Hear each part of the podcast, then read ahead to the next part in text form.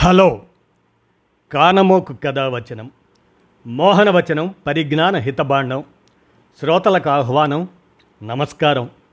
చదవతగునెవరు రాసిన తదుపరి చదివిన వెంటనే మరువక పలువురికి వినిపింపబూనిన అది ఏ పరిజ్ఞాన హితబాండమవు పో మహిళ మోహనవచనమై విరాజిల్లు. పరిజ్ఞాన హితబాండం లక్ష్యం ప్రతివారీ సమాచార హక్కు ఆస్ఫూర్తితోనే ఇప్పుడు. డాక్టర్ దేవరాజు మహారాజు విరచిత విశ్లేషణ. దేవుడు మతం భక్తులు అనే అంశాన్ని ఇప్పుడు మీ కానమోకు కథావచనం శ్రోతలకు మీ కానమోకు స్వరంలో వినిపిస్తాను. వినండి. దేవుడు మతం భక్తులు. డాక్టర్ దేవరాజు మహారాజు విరచిత అంశం ఇది. ఇక వినండి. కట్టుకథలు నమ్మడంలో భారతీయులే ఫస్ట్.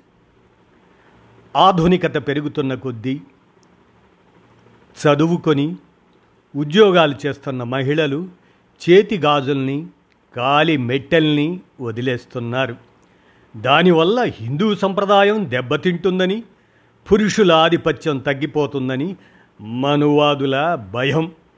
అందుకే నాడి గురించి శక్తి గురించి బూటకపు విజ్ఞానం ప్రచారం చేస్తున్నారు. ఈ మత పిచ్చిగాళ్ళకు అంత తెలివి ఉంటే కాలి రెండో వేలి నుండి స్త్రీ గర్భాశయానికి వెళ్ళే నాడి ఏదో స్పష్టంగా చెప్పాలి. వైద్యశాస్త్రం చదువుకున్న వారికి హ్యూమన్ అనాటమీ క్షుణ్ణంగా తెలిసి ఉంటుంది. వారికి ఎవరికీ తెలియని ఒక నాడి ఈ మనువాదులకు ఎలా తెలిసింది? ఇతర మతాల మహిళలు ఎవ్వరు మట్టెలు అవే మెట్టెలు పెట్టుకోరు. మరి వారంతా బాగున్నారు కదా? హాయిగా కాపురాలు చేసుకుంటూ పిల్లల్ని కనిపి పోషించుకుంటున్నారు. ఈ విద్వేషానికి విధ్వంసాలకు ప్రపంచవ్యాప్తంగా జరుగుతున్న మారణ హోమాలకు కారణం కేవలం అతడొక్కడే. అతడు అతని ముఠ అతడి అనుచరులు కారణం. ఎవరనుకుంటున్నారా? అతడి పేరు దేవుడు అతని ముఠా పేరు మతం. అతడి అనుచరులే మత బోధకులు భక్తులు. ఐదు వేల ఏండ్ల క్రితం కృష్ణుడు ఉండేవాడు అని పిట్టకథలు చెప్పేవారు. కాస్త చారిత్రక ఆధారాలేమిటో తెలుసుకుంటే బావుండును. పదకొండో శతాబ్దం వరకు భారతీయ పురాణాలలో ఎక్కడా కృష్ణ శబ్దమే లేదు. వాసుదేవ అనే శబ్దం జాతక కథలలో మాత్రమే ఉంది. ఇరానియన్ యాత్రికుడు అల్ బరూని ఆయన రాసుకున్న యాత్రా విశేషాలలో అక్కడ కూడా వసుదేవ అనే పేరు ఉందే గాని కృష్ణ శబ్దం లేదు. జాతక కథలు బౌద్ధ సాహిత్యానికి సంబంధించినవి. తల్లిదండ్రులు లేక తనయుడెట్లు బుట్టు కన్య మేరీ క్రీస్తును కన్నదెట్లు. స్త్రీ పురుష కలయికే శిశుజన్మమే కదా కల్పితాలు కట్టుకదలే సుమీ సృష్టికర్త అంటూ యహోవా ఉండగా సిలువ వేసి చంపినట్టి క్రీస్తునెట్లా క్రీస్తును ఎట్లా రక్షకుండు?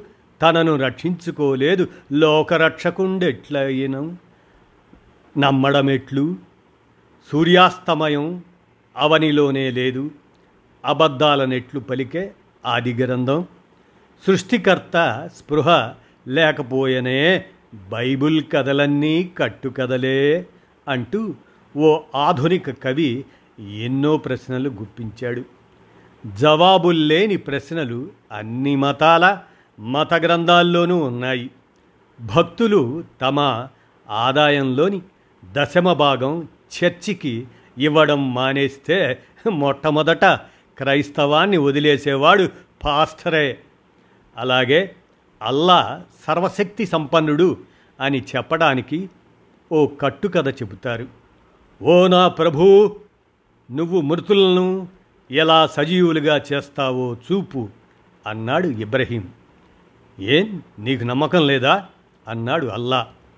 ఉంది కానీ నా మనస్సు తృప్తి పడడానికి అడుగుతున్నాను అన్నాడు ఇబ్రహీం.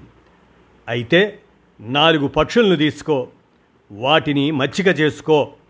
తరువాత వాటిని కోసి వాటి విడిభాగాల్ని కొండ మీద పెట్టు. ఆ తర్వాత వాటిని రమ్మని పిలువు. అంతే అవి ఎగురుకుంటూ వస్తాయి అన్నాడు అల్లా. అందువల్ల అల్లా శక్తిమంతుడు అని తెలుసుకో అని కూడా చెప్పాడు అల్లా. ఇబ్రహీం మాట్లాడలేదు. వివేకవంతుడైన ఆధునికుడైతే అక్కడ మరో ప్రశ్న అడిగేవాడు చనిపోయినవే బతికి వచ్చాయని రుజువేమిటి? ఆ వచ్చేవి కొత్త పక్షులు కావచ్చు కదా? అని. తమ జాతి పక్షి చనిపోతే వెంటనే ఇతర పక్షులు అక్కడికి అరుచుకుంటూ వస్తాయి. ఉదాహరణకు మీరు ఒక పామును కొట్టి చంపండి. దాని జీవద్రవాలు ఉత్ప్రేరకాలుగా పనిచేసి కాసేపటికి ఆ చోటికి మరో పాము వస్తుంది. ఇది జంతు ప్రవృత్తిలో ఒక భాగం. ఎవరి శక్తియుక్తులు అక్కరలేదు. అన్ని మత గ్రంథాలలో అభూత కల్పనలు కోకొల్లలు. అవన్నీ నిజమే అని ఇంకా ఈ ఆధునిక కాలంలో కూడా గుడ్డిగా నమ్ముతున్న వారి సంఖ్యే అధికం.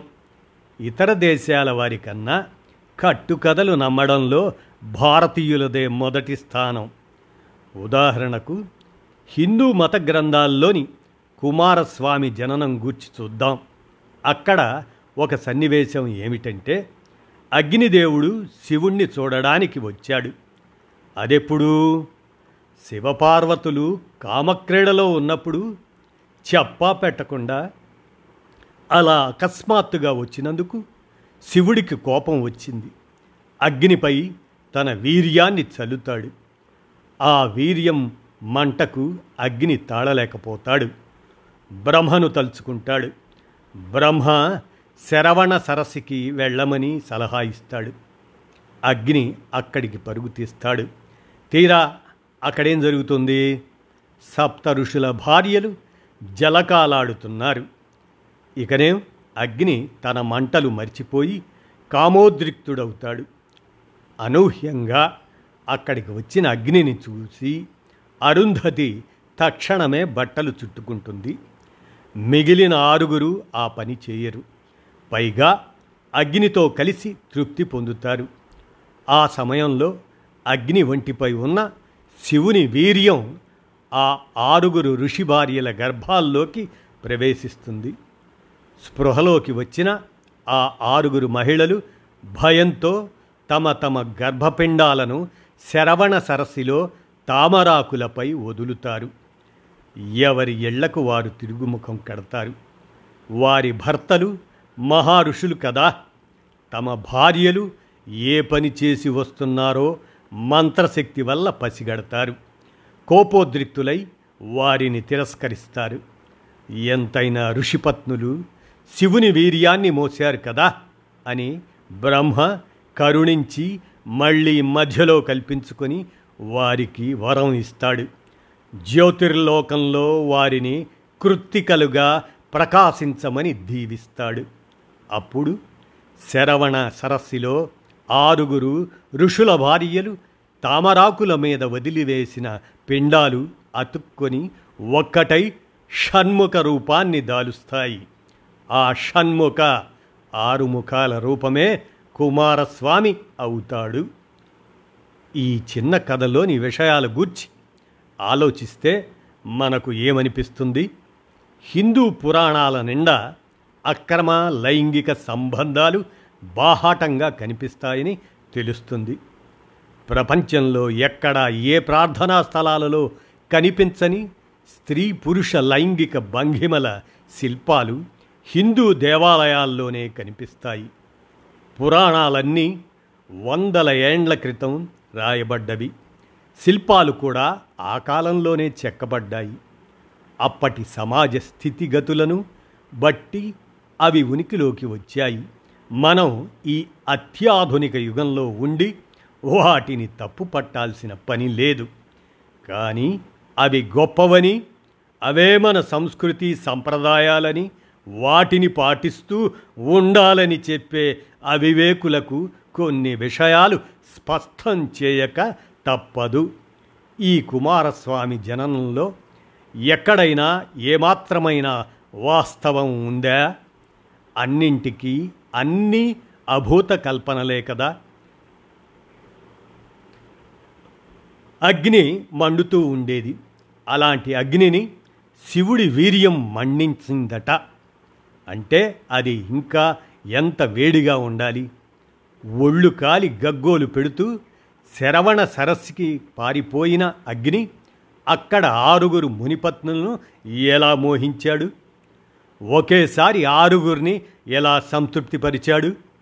సరే ఆ విషయం అలా ఉందనిద్దాం. మునిపత్నుల గర్భాల్లో అగ్నిదేవుని వీర్యం ఉండాలి కానీ అతడి ఒంటి మీద పడిన శివుని వీర్యం ఎలా ప్రవేశించింది? పోనీ అది కూడా అలా ఉండనిద్దాం. ఉన్న ఫలాన ఆరుగురి గర్భాల్లో ఆరు పిండాలు ఎలా ఏర్పడ్డాయి? సరే గర్భాల్నివి బయటికి తీసి తామరాకుల మీద వేయగలిగే సామర్థ్యం వారికి ఎలా వచ్చింది? సరే అది అలా ఉండనిద్దాం.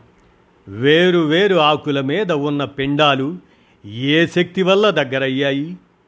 దగ్గరై ఒక్కటయ్యాయి ఒక్కటై ఎలా షణ్ముఖుడు ఏర్పడ్డాడు? ఎక్కడికక్కడ ఇంత మంత్రశక్తి ఇన్ని మహిమల ఇన్నిన్ని అభూత కల్పనలా? కాక్ అండ్ బుల్ స్టోరీస్ వాటికంటే అధ్వానంగా అసందర్భ ప్రలాపనల్లా వదరుబోతు మాటల్లా సాగే వీటిని భక్తి శ్రద్ధలతో విని ధరించాలా? కనీస ఇంగితం లేని ఈ కట్టు కథలు గొప్ప పురాణాల గొప్ప సంప్రదాయ రచనల ఆ దేవదేవుడే స్వయంగా మానవులకు అందించిన మహత్తర జ్ఞాన సాగరాల వివేచన పెరిగిన ఆధునికులు వీటిని ఆమోదించాలా? మెదడు లేని జడ పదార్థాలు ఆమోదించాల్సిందే.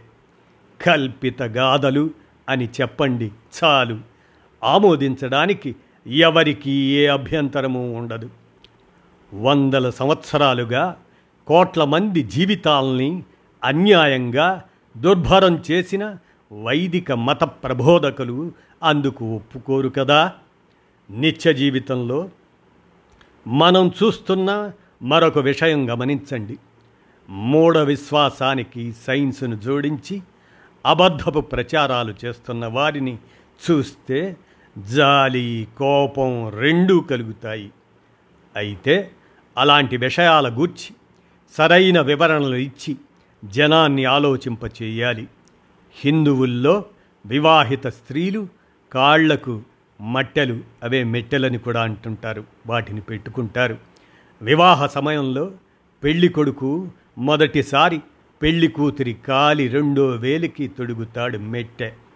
ఇప్పుడు దాని వెనుక గొప్ప ఆరోగ్య సూత్రం ఉందని మనువాదులు ప్రచారం చేస్తున్నారు. మట్టెలు ధరించే కాలి రెండో వేలు నుండి ఒక నాడి వారి గర్భాశయానికి వెళుతుందని దానివల్ల ఋతుక్రమం సరిగా ఉంటుందని గర్భాశయానికి రక్త ప్రసరణ అదే రక్త స్రవణ ప్రసరణ బాగా జరుగుతుందని ఢంకా బజాయించి చెబుతున్నారు. వెండి మంచి వాహకం గనుక భూమి నుండి శక్తిని గ్రహించి దాన్ని శరీరానికి అందిస్తుందని కూడా చెబుతున్నారు. సారాంశం ఏమిటంటే గతంలో స్త్రీలను బానిసలుగా చూశారు. కాళ్ళకు నడుముకు మెడకు అన్ని శరీర భాగాలకు గొలుసులు వేసి ఒక బానిసలాగా అదుపులో ఉంచుకున్నారు. కాలక్రమంలో వాడే లోహాలు మారాయి. ఇనుము వెండి బంగారం అయింది. ఒకప్పటి బానిసత్వపు గొలుసులే ఆభరణాలయ్యాయి. హిందూ స్త్రీలు ఆభరణాలు తగిలించుకునే పద్ధతి ఎలా మొదలైందో నేటి మహిళలకు తెలియదు. డబ్బున్న వాళ్ళైతే ఆభరణాల్ని ఆడంబరంగా కూడా ప్రదర్శించుకుంటారు. స్త్రీలను హద్దులో అదుపులో ఉంచుకోవడానికి ఇవన్నీ ఉండాల్సిందేనన్నది మనువాదుల కుట్ర. అందుకోసం లేని సైన్సును తెచ్చి తమ ఖాళీ మెదళ్ళను ప్రదర్శించుకుంటున్నారు. ఆధునికత పెరుగుతున్న కొద్దీ చదువుకొని ఉద్యోగాలు చేస్తున్న మహిళలు చేతి గాజుల్ని కాలి మెట్టెల్ని వదిలివేస్తున్నారు. దానివల్ల హిందూ సంప్రదాయం దెబ్బతింటుందని పురుషుల ఆధిపత్యం తగ్గిపోతుందని మనువాదుల భయం. అందుకే నాడి గురించి శక్తి గురించి బోటకపు విజ్ఞానం ప్రచారం చేస్తున్నారు. ఈ మత పిచ్చి వాళ్ళకు అంత తెలివి ఉంటే కాలి రెండో వేలి నుండి స్త్రీ గర్భాశయానికి వెళ్ళే నాడి ఏదో స్పష్టంగా చెప్పాలి. వైద్య శాస్త్రం చదువుతున్న చదువుకున్న వారికి హ్యూమన్ అనాటమీ బాగా తెలుసు. ఆ హ్యూమన్ అనాటమీలో వీరికి ఈ విధమైనటువంటి ఏమీ తెలియని ఈ మనువాదులు ఈ విధమైనటువంటి ప్రచారం కాలి రెండో వేలి నుండి స్త్రీ గర్భాశయానికి వెళ్ళే నాడి ఏదో స్పష్టంగా చెప్పాలి. వైద్య శాస్త్రం చదువుకున్న వారికి హ్యూమన్ ఎనాటమీ క్షుణ్ణంగా తెలిసి ఉంటుంది. వారికి ఎవరికీ తెలియని ఒక నాడి ఈ మనువాదులకు ఎలా తెలిసింది? ఇతర మహిళలు ఎవరు? మెట్టెలు పెట్టుకోరు. ఇదంతా అశాస్త్రీయమైనటువంటి విధానం. ఈ విధానానికి మరి శాస్త్రాన్ని జోడించి చెప్తున్నటువంటి దానిలో అర్ధరహితమైనటువంటి విషయాలను ఇవి మనం ఆమోదించటం ఏమాత్రం సమంజసం. ఇది గమనిస్తూ ఈ హిందూ మహిళలకు ఏం లభిస్తుందని మహిళలకు ఏ ఇతర మతాలకు లేనటువంటి ఆ మహిళలకు లేని మహాద్భుతమైన ఆరోగ్యం సుఖ సంతోషాలు ఈ హిందూ మహిళలకు ఏం లభిస్తుందని? తాళిబొట్టు గాజులు మట్టెలు వదిలేసి పైటలు తగలేసి స్వేచ్ఛగా తిరుగుతున్న స్త్రీవాదుల జీవితాలు సజావుగానే ఉన్నాయి. ఏమైనా అబద్ధపు సైన్స్ చెప్పి భయపెట్టడం దండగా. కాలంతో పాటు మార్పులు సహజం. ఫ్యూడల్ వ్యవస్థ ఇంకా కొనసాగాలని కొందరు తాపత్రయపడుతుంటారు. వారి కోరిక నెరవేరదు. మనువాదుల అబద్ధాల సైన్స్ను విశ్లేషించుకునే తెలివితేటలు ఇప్పుడు సామాన్య పౌరులకు కూడా ఉన్నాయి. కేంద్రంలో బీజేపీ ఆర్ఎస్ఎస్ అధికారం చేపట్టాక దేశం గడ్డుకాలం ఎదుర్కొంటుంది. మత ప్రాతిపదికన సామాజిక శత్రుత్వాలు పెరిగిపోయిన దేశాల్లో భారత్ది ఇప్పుడు అగ్రస్థానం. సిరియా ఏడు పాయింట్ నాలుగు ఆఫ్ఘనిస్తాన్ ఎనిమిది భారత్ తొమ్మిది పాయింట్ నాలుగుగా ఉంది. తక్కువ స్కోరు ఉంటే ఆ దేశంలో సుహృద్భావ వాతావరణం ఉన్నట్లు. స్కోరు పెరిగిన కొద్దీ సామాజిక శత్రుత్వాలు పెరిగినట్టు లెక్క. పదిలో భారత్ తొమ్మిది పాయింట్ నాలుగు స్థానంలో ఉంది. ఈజిప్ట్ ఏడు పాయింట్ నాలుగు పాకిస్తాన్ సోమాలియా ఏడు పాయింట్ ఆరు మాలి ఏడు పాయింట్ తొమ్మిది ఇజ్రాయిల్ ఎనిమిది నైజీరియా ఎనిమిది పాయింట్ ఐదుల కంటే భారతదేశంలో పరిస్థితి అధ్వానంగా ఉందన్న విషయం స్పష్టంగా తెలిసిపోయింది. భారత పౌరులు ఈ విషయం గ్రహించి బాధ్యతగా వ్యవహరించాల్సి ఉంది. అని అంటూ డాక్టర్ దేవరాజు మహారాజు వీరు కేంద్ర సాహిత్య అకాడమీ అవార్డు విజేత జీవశాస్త్రవేత్త వారు అందజేసి విరచించినటువంటి విశ్లేషణ దేవుడు మతం భక్తులు అనేటువంటి అంశాన్ని మీ కానమోకు కథ వచ్చిన శ్రోతలకు మీ కానమోకు స్వరంలో వినిపించాను. విన్నారుగా ధన్యవాదాలు.